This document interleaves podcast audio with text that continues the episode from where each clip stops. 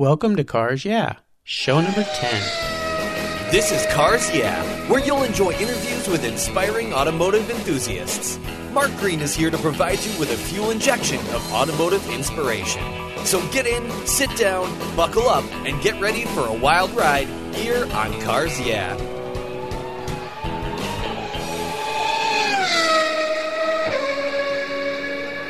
Hello, automotive enthusiasts. I am very excited to introduce my special guest today, Dominic Dobson. Dominic, are you buckled up and ready for a fun ride? I am, Mark. Okay, it's great to have you here.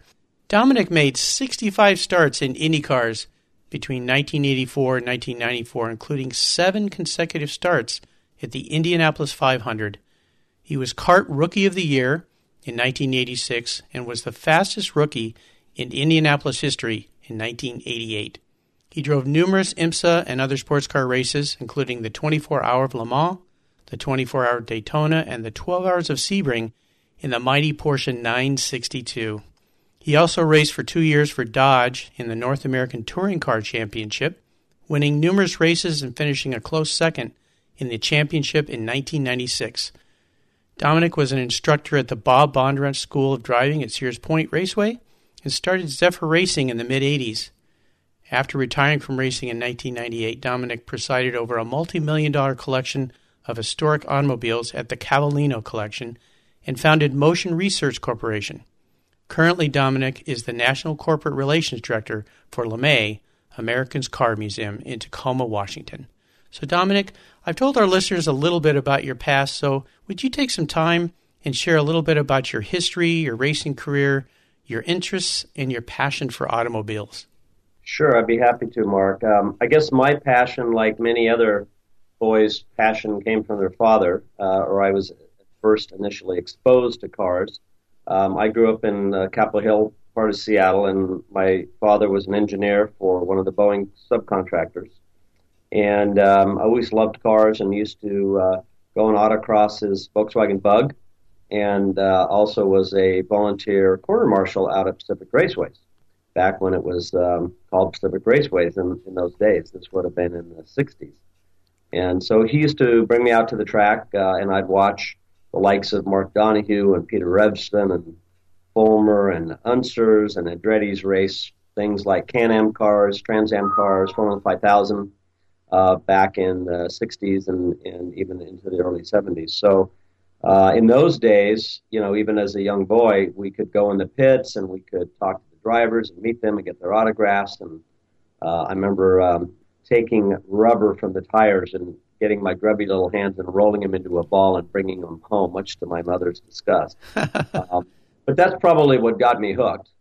Uh, we discovered uh, go karts in those days, and I think we got our first car. It was a 1958 Sears go kart with a Briggs and Stratton on it. Actually, didn't have an engine on it. We got the engine separately, and I uh, put that thing together. My dad helped me and we used to race up and down the alleyways behind our homes because the old homes had alleys. You know, the, the garages were always out back, and so that was a lot of fun. And I grew up, uh, you know, just doing that. And um, we brought that cart out to the track once because we heard there was a go kart track, a racing track and they kind of laughed at us when they saw that card and they said, you know, this is not a racing card. This is a fun card.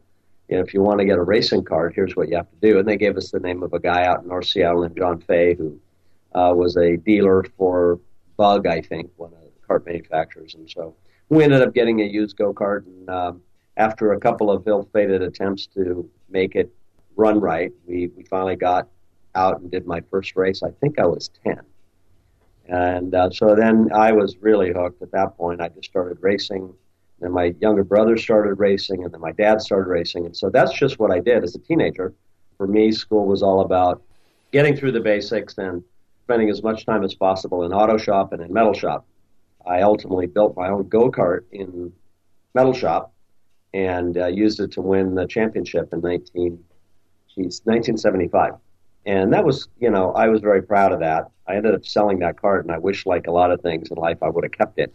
It's probably long since gone or hanging from somebody's rafter in their garage in location unknown. But I was just, uh, you know, obsessed with racing. We did it almost every weekend in the summer, and then all winter I'd, you know, work on the carts and rebuild them. I got pretty good at rebuilding engines and ended up building engines for other people and you know met some friends that uh, once I started driving cars, then we would just go to the races together. And ultimately, my dad kind of dropped out of racing. He found it to be you know tough to compete, and my brother ended up deciding that he liked working on the cars better than driving them. So I kind of went back to racing solo again, and just did that. Won a couple championships uh, back in the 70s, and then um, in those days, you had to be 21 to race sports cars, and I remember finding that quite frustrating. Canada in those days, there was a lot of racing going on in Vancouver. There was a great track called Westwood, and a track up in Victoria, uh, a couple of other ones spread around. And you could be 18 and race cars in Canada, but you had to be 21 here. Well, when I turned 18, they actually lowered the age to race cars to 18 here as well. So I didn't end up going to Canada. I ended up uh, working for a shop out in North Seattle.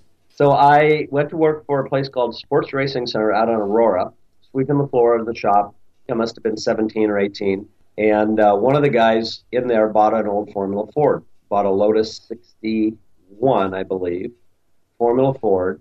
Maybe it was a Lotus 19. I don't remember, I, and I get confused on it. But uh, he went out and raced his car once, and it scared the heck out of him. So he brought the car into the shop and said, you know, I want to race this car, but I don't want to drive it myself. Is there anyone around here who'd like to race this car? And I just be happened to be standing in the right place at the right time. The fellow who owned the the shop at the time uh, looked at me and said, "Hey, do you want to drive a race car?" And I looked at him like, "Are you kidding me? Of course I do." So I, I ended up basically driving this guy's car, Formula Ford, and uh, went out to Pacific Raceways and did my rookie uh, rookie test and or uh, my first race. My they call it a novice in those days, and started racing there. And then you know, we went to Portland. We went to Westwood. Uh, I remember my very first race. I got an argument with the team owner about how much gas to put in the car. He wanted to cut it close to save weight, and I thought, well, why don't we just put in an extra few gallons because it doesn't weigh that much. And if it makes that much difference, then you know I probably too slow anyway. So he won the argument. I ran out of gas while leading on the last lap. Oh no! And, and that was a good lesson for me in that you know never trust the car owner. Calculate your fuel. Uh, of course, in the later days, we had engineers that would do that. We'd you know calculate it down to the last cup. But in those days, it was a little bit of doing it by by guesswork. Stick the ruler in the fuel tank, and ah, that's good. Right, exactly. So um, I went up. I ended up buying my own car. There was a guy named Pierre Phillips out of Portland. He's actually still around. And his son and I, Tom, became pretty good friends, and he raced a new Lola. Pierre was a dealer for Lola cars out of England. And they were very swoopy and modern and fast relative to the old Lotus that I had. And uh, he had a deal where he would actually guarantee a loan through U.S. Bank, and it cost $6. It was for the UCC filing, and then you made payments to Pierre, and he would co sign the note. And he always knew where you were and where to find you. And if you didn't make a payment, he'd show up at your door, and that car he had to be his car again. And so I ended up buying my first Lola race car. I think it was eleven thousand dollars, which was a ton of money in those days. For uh, you know, I was nineteen. Made my payments, and about my third race, I crashed it at Westwood. I tangled with a guy, went off and hit a tree, literally ripped the whole suspension off, and literally before I'd gotten out of that car, there was Pierre Phillips standing over me, asking me how I was going to make my next payment. Oh my goodness! Wow, Guido showed up. Guido was right there overseeing us, yeah. And I laugh about it now, but at the time, of course, it scared the heck out of me because I didn't know how I was going to do that. I'd first fix the car and make the payments, and you know I didn't want to miss too many races. So I ended up taking a job selling real estate, and I actually made some money and fixed that car, made my payments, paid it off ultimately, and then raced that car for a couple of years. One of the guys I raced with in the early days there was a guy named uh, Bobby Carradine from the David, Bobby, and he had another brother, Keith Carradine, and we're all actors. The old Kung Fu show. Ah, Grasshopper. And Bobby played. He played in a lot of the nerd movies. He was like the nerd guy and all kind of comedies and things. We had some great times racing together. Uh, there were some other guys that raced and were, you know, some who moved up from cars, some had just gotten into cars, and you know, it was great. It was just the way I spent my my my late teens and early 20s. And I was racing with a, a woman named Kathy Rude, who got a job at the Bondurant School. Uh, she called me one day and she says, "You know, we're hiring instructors. You should come down and interview for the job." So I did. I, I went down, and um, that's a whole other story. But I ended up moving to California when I was about 22 and working for the Bondurant School. and then kind of started my racing career. So that's a, a wonderful start and gives a great story to the challenges uh, a young racer has to try to get into the sport. And of course, things have changed dramatically nowadays. I love the story you started in your go kart. I think I had the exact same thing. From Sears, no less. Yes, absolutely. Yeah, I think I had a, a, mini bike that had the same motor on it. We just swap oh, it out, put it on a mini bike frame. One thing we'd like to start with in Cars Yeah is a success quote. And let's jump into that. Something that's been instrumental in forming your life Maybe it's a quote or something that you heard from somebody. So take the wheel, Dominic. Well, I guess there's a couple that, that really come to mind. Probably the one that was a good lesson for me, and I don't, I couldn't tell you who told me this, but they said in racing, the speed at which you go is dependent on how heavy, how heavy your wallet is. So just lay it on the gas pedal and see how fast you can. And the moral there is that it takes money to go fast. It takes money to buy the best equipment. It takes money to test. It takes money to develop into a, into a good driver because it's not a skill you're born with. Some drivers have inherently good reflexes. Some have great eyesight. Some are very brave. Some are very patient. But the reality is, you hone your craft, you hone your skill, and it takes resources to do that. And that's probably the toughest lesson for all young race drivers is that is that you have to have somebody to help support you, either your parents or relatives or sponsors or however you do it, or have to go out and make a lot of money yourself. Well, that's a great segue into a question I always ask people is how did you incorporate that saying into your life? So let's take it forward into your racing career because you started to move up in the ranks and race in some very serious racing series, the Indy cars and the Porsche 962s, of course. So how could you take that that quote about money, and how did you flip that into your professional racing career as you moved forward? Well, I realized very early on that my father had a limited capacity to finance my racing. You know, back in the old days, I think you know I he paid for half of my first go kart, and I paid the other half from paper route money.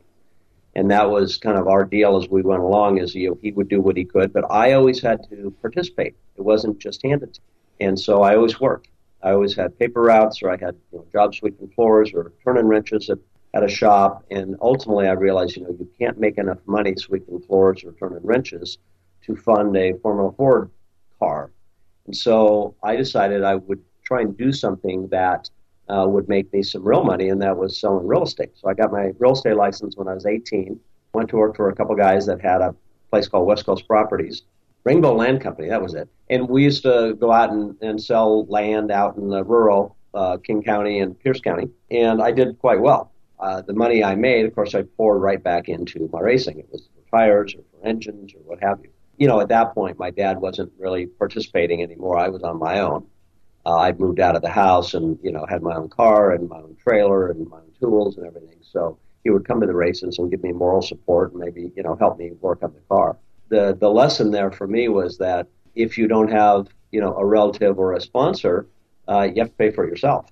I think I approached some local companies uh, when I was racing my Formula Ford and said, you know, can you help me with a set of tires, or can you help, you know, put a paint job on my car, or what have you, and was able to start my kind of selling career at that point as well. And I learned how to fundraise. And you know, here I am, thirty some years later, in the fundraising business, you know, working on corporate sponsorship. So I, I, probably got my start doing that. And I've never forgotten that because in every race team that I've had, whether I own the team or whether I drove for somebody else, I was always able to gear some type of sponsorship to, to make it happen, either from uh, an individual who wanted to just live vicariously through me and be part of the team and you know own the car, be part of the functioning team, or a company that actually wanted to get some visibility on the car because we had television exposure or have. Some drivers have the luxury of not having to worry about that, and some drivers have to worry about it a lot. And for a lot of young drivers, particularly now because it's gotten so expensive, it's a it's a roadblock, and they can't get past it. That's great. I appreciate you sharing that. Is there a moment moving back in time when maybe share a story with us that instigated a, your passion for cars? Tell us about that pivotal moment that made you an automotive enthusiast and how it's enhanced your life? Well, I think probably the one thing that happened, which I'll never forget, was This was a little bit later. I had already started to race go karts. I wanted to race cars desperately, but I didn't quite know how to do it.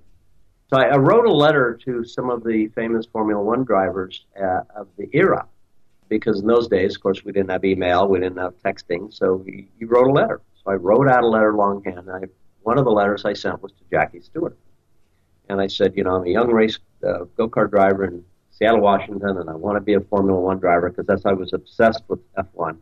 Watched every race, and I wanted to I wanted to race in Formula One. So I just asked him, you know, how I would go about doing that. What was his advice? And of course, most of the drivers never wrote me back, but Jackie Stewart did. And somewhere here in my boxes of stuff, I have that letter from Jackie Stewart. And I remember get, being so excited when it came in the, mail. My mom told me, "You have a letter from England."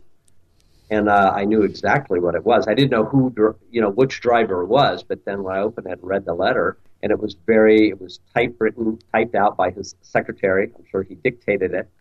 There was little initials down at the bottom, and he signed it, and it was just basically encouraging me to do whatever I needed to do, work hard, stay in school, drive fast, keep your nose clean, all those kinds of great advice things.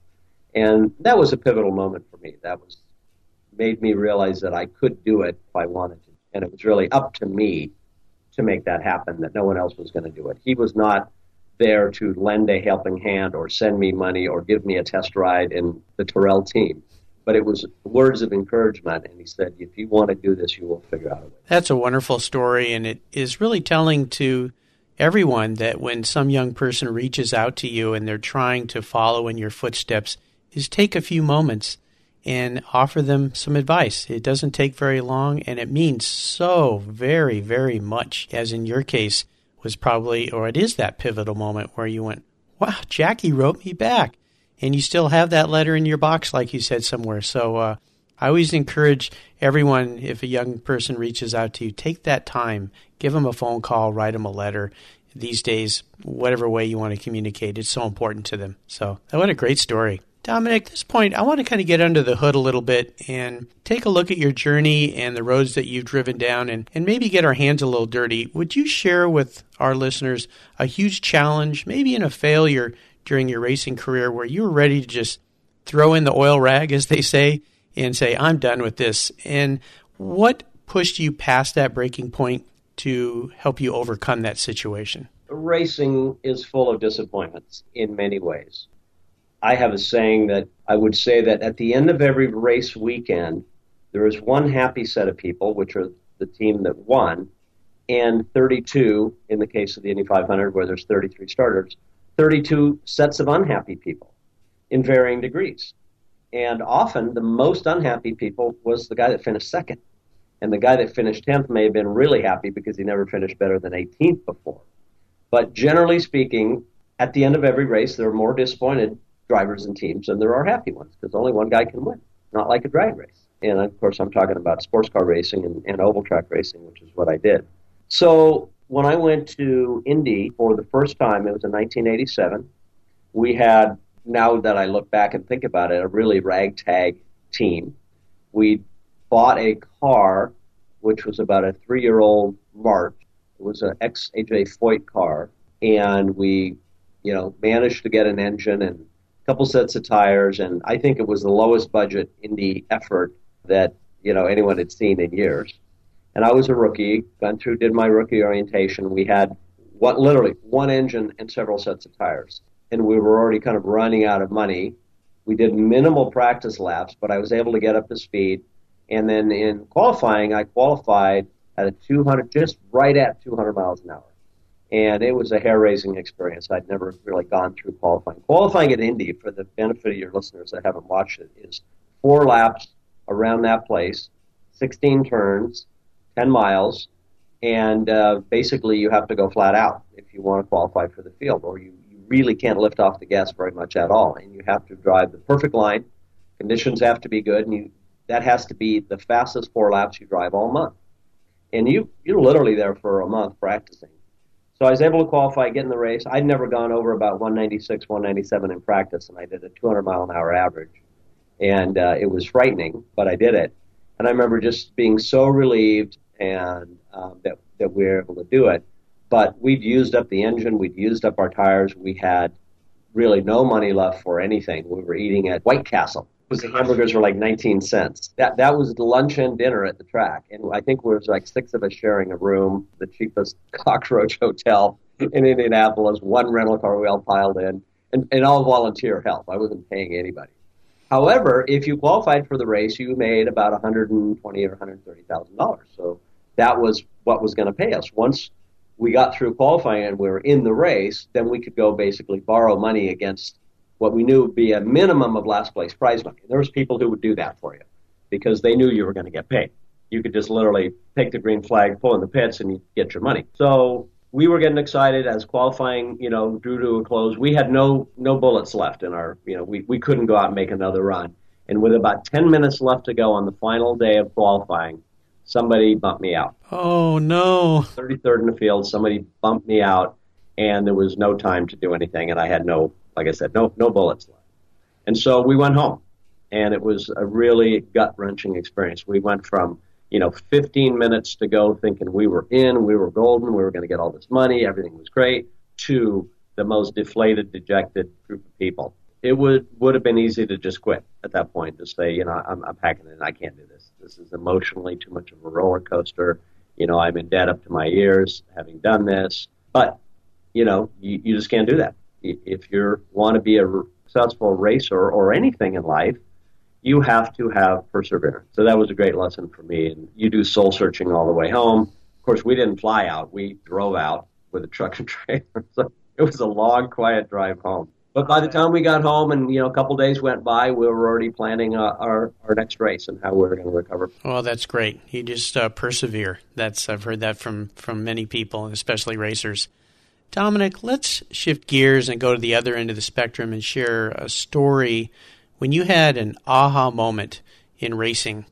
Uh, that time when you realized that this is really going to work. I, I can actually do this for a while. Maybe take the steps of how that aha moment turned into your racing career and your success? Well, I guess the aha moment would have been literally two years later, or actually just a, a little over a year later, when I went back to Indianapolis and uh, again had my own team.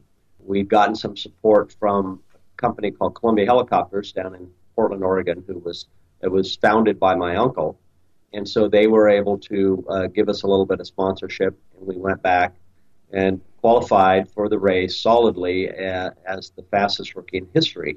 So I went from getting bumped out one year being the fastest rookie that ever driven around the track the next year. And as a result of that, um, I was approached later on in the year, and I had a pretty good run. The engine blew up with about, I think, 30 laps to go, which happened to me several times at Indy. But um, there was a guy named Bruce Leven who was watching that race, and his crew chief, Walter Gerber, and he approached me a little after the race and said, um, you know, we need a driver. We have Texaco as a sponsor. They want us to run a limited series of IndyCar races and a limited series of uh, races in our Porsche 962 and IMSA. And how'd you like to uh, become our driver? And I said, sounds good to me. And so um, they actually bought all of my equipment and um, started paying me to drive race cars. And so for me, that was the turning point. And I thought, you know, I can actually get paid to do this. All this work, all this, all this money that I spent and earned, and you know, debt I went into and paid off, and you know, and I wasn't, I didn't have much of a life outside of racing. You know, I didn't have a girlfriend, I didn't have uh, a house, I didn't have much of anything. I can have my car and my apartment, and you know, my my world of racing. And now all of a sudden, I was getting paid healthy six figure salary to drive race cars. And all my job was just to not go out and get sponsors, not work on the car, to stay in shape and to drive race cars. All of a sudden now I thought, geez, this is great. And I bought a house and I started training every day and riding my bike and running and and that was my job. And I'd show up and I'd test and I'd drive and then um, you know, go to corporate functions and wear the Texaco shirt and, you know, be their spokesperson. And that was looking back a year and a half prior, where I was just in this indebted state of dejection, to being on the highest high a year later. That was a great moment. Well, as they say, that's racing. And it certainly is a lot of highs and lows. So, what a great aha moment for you. And it was like a dream come true after all that work. It really was. And racing with Bruce Leven, we could do a whole show about him. Oh, Love Bruce. Bruce was a dynamic individual, quite a character, uh, was not afraid to speak his mind. Of course. In fact, I, uh, I called him to wish him a happy birthday last week, and I want to get him on this show, so I'll have to tell him that you and I talked. If you get him to sit still for half an hour, right? That's good luck. That's going to be my challenge. Dominic, what was your your first car, and can you tell us a little bit about any kind of fun you had with that car, modifications, adventures, memories? Okay, let me check with my attorney real quick to see what the statute of limitations is. Uh oh. no, I my very first car, believe it or not, was a 1958 Hillman. Hillman. A Hillman, yeah. Now, many of your listeners aren't going to know what a Hillman is, but it was probably the English equivalent of a Yugo. It was this just crappy little car made out of tin, and it had a little four-cylinder engine in it. I bought the car from some guy in Capitol Hill for 75 bucks when I was 14. And my dad thought this would be a great project for me is to get this car, and it didn't run. It hadn't run in a while. And so he thought it'd be a great project for me to get this car running uh, because I was very mechanically inclined. I was working on all my own carts and, you know, I was in auto shop in school and all those things. So I remember it took me about a year and a half to get that thing going. You know, got it, got it running, and I had been. my very first day, I got my driver's license, and I went out with four of my friends, which is all that car would hold. Um, three in the back, two in the front, and we were in Old Bellevue uh, by Main Street there. And there was a place where if you hit it fast enough, the road dropped away. It was kind of the, the top of a hill, and you could actually get airborne. And so we thought this was a brilliant idea that we should get airborne with the four of us in this Hillman. So we hit that thing about 45 miles an hour, and right at the moment of liftoff, when we probably had a foot of air underneath our tires, I saw the cop sitting on the side of the road with his radar uh oh. So literally, he said he got me at 46 and a 25 while in the air. Oh. So he didn't know what to ticket me for because there was no nothing he could cite me for for being off the ground. That wasn't actually against the law. oh my goodness. So I got my very first ticket on the very first day I had my driver's license, which happened to be my 16th birthday. A high and a low all mixed into one. Um, but about a month later, because I've been racing go karts, and we always, of course, pre-mixed our oil and gas. So we never had oil in the engines. We just put it in the gasoline because they were all two strokes. So I kind of overlooked the fact that you had to check the oil in this car. And I remember driving back from Bellevue once late at night, and the engine seized up just at the end of the I 90 bridge, and I got stuck. And I'd, call, I'd go find a payphone, call my dad, and have him come pick me up. And that was the end of that car. I think we towed it home and then decided to just bring it to the wrecking yard or something. That's quite a first car story. Thanks for sharing that. Flying through the air on your 16th birthday. Would not I would not encourage anyone else to do that. Of course not. No, we don't endorse that here at Cars Yeah. No. Dominic, what was your most memorable race? Um, well, I would have to say probably torn between two. I think my most memorable race was winning the Camel Light race at Mid Ohio uh, with a guy that had hired me sight unseen. He'd heard about me from someone I was racing Indy cars at the time before I before I went to work for Bruce Leven, so it must have been in '86 or '87 maybe. And a guy named Charles Morgan, he had this uh, Spice Camel Lights car. He was a pretty good driver, but he hadn't won a lot of races, I don't think, and he asked me if I would come drive with him, and he was tall. He was probably six foot six, maybe or five anyway. And of course, I'm a short little guy. And uh, he drove the car first and was kind of back in. I don't know when he handed me the car where we were, but we were back in the field a bit. I got in the car, and of course, I had to put a huge seat in the thing to get myself close enough. So a pit stop took a long time. And when I went back on the track, um, I was behind and ended up having a great run and uh, passing everybody and winning the race. Oh, that's wonderful! What was, fun! I, I've never seen a happier guy at the end of that race when he came and gave me a big hug, and I thought he was going to break all my ribs. that's a great one. Dominic, is is there a current project you're working on right now that really has you excited and fired up? Well, of course, I've been with the LeMay America's Car Museum now for seven years, and that was, you know, I guess that's the current project, in that I, I joined the team for long before the museum was built and was part of the part of the well, a couple of us that raised all the money to get that museum built.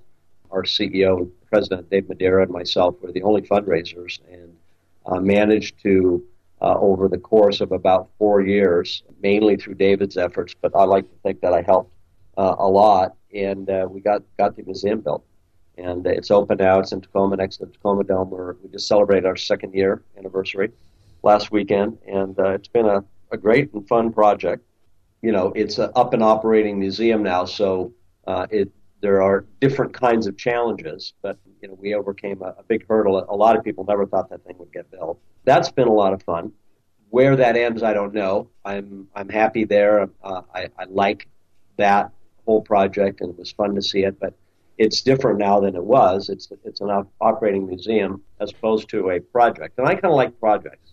I like starting things and seeing them grow, and you know seeing what they can turn into. I always have a few little projects in mind. I have a couple races I want to go do, but we'll we'll talk about that in a minute. And I'll tell the listeners uh, if you want to visit a really fun museum and you're in the Seattle area, or go to Tacoma to the LeMay Museum. It is spectacular. I was there a few nights ago and saw you at an event uh, for the 50 year anniversary of the Mustang. That was yep. great fun. So I've been there many times and it's really an enjoyable museum to visit. It's an amazing collection of cars. So make sure you stop there next time you're in the Pacific Northwest. Dominic, we're in a part of the show now that I like to call the last lap. And this part of the show, I have you give me quick blip of the throttle answers. So are you ready? I'm ready. Okay. What was holding you back from becoming a racer? Well, it was money. I think plain and simple. It wasn't a lack of desire or, or any fear on my part.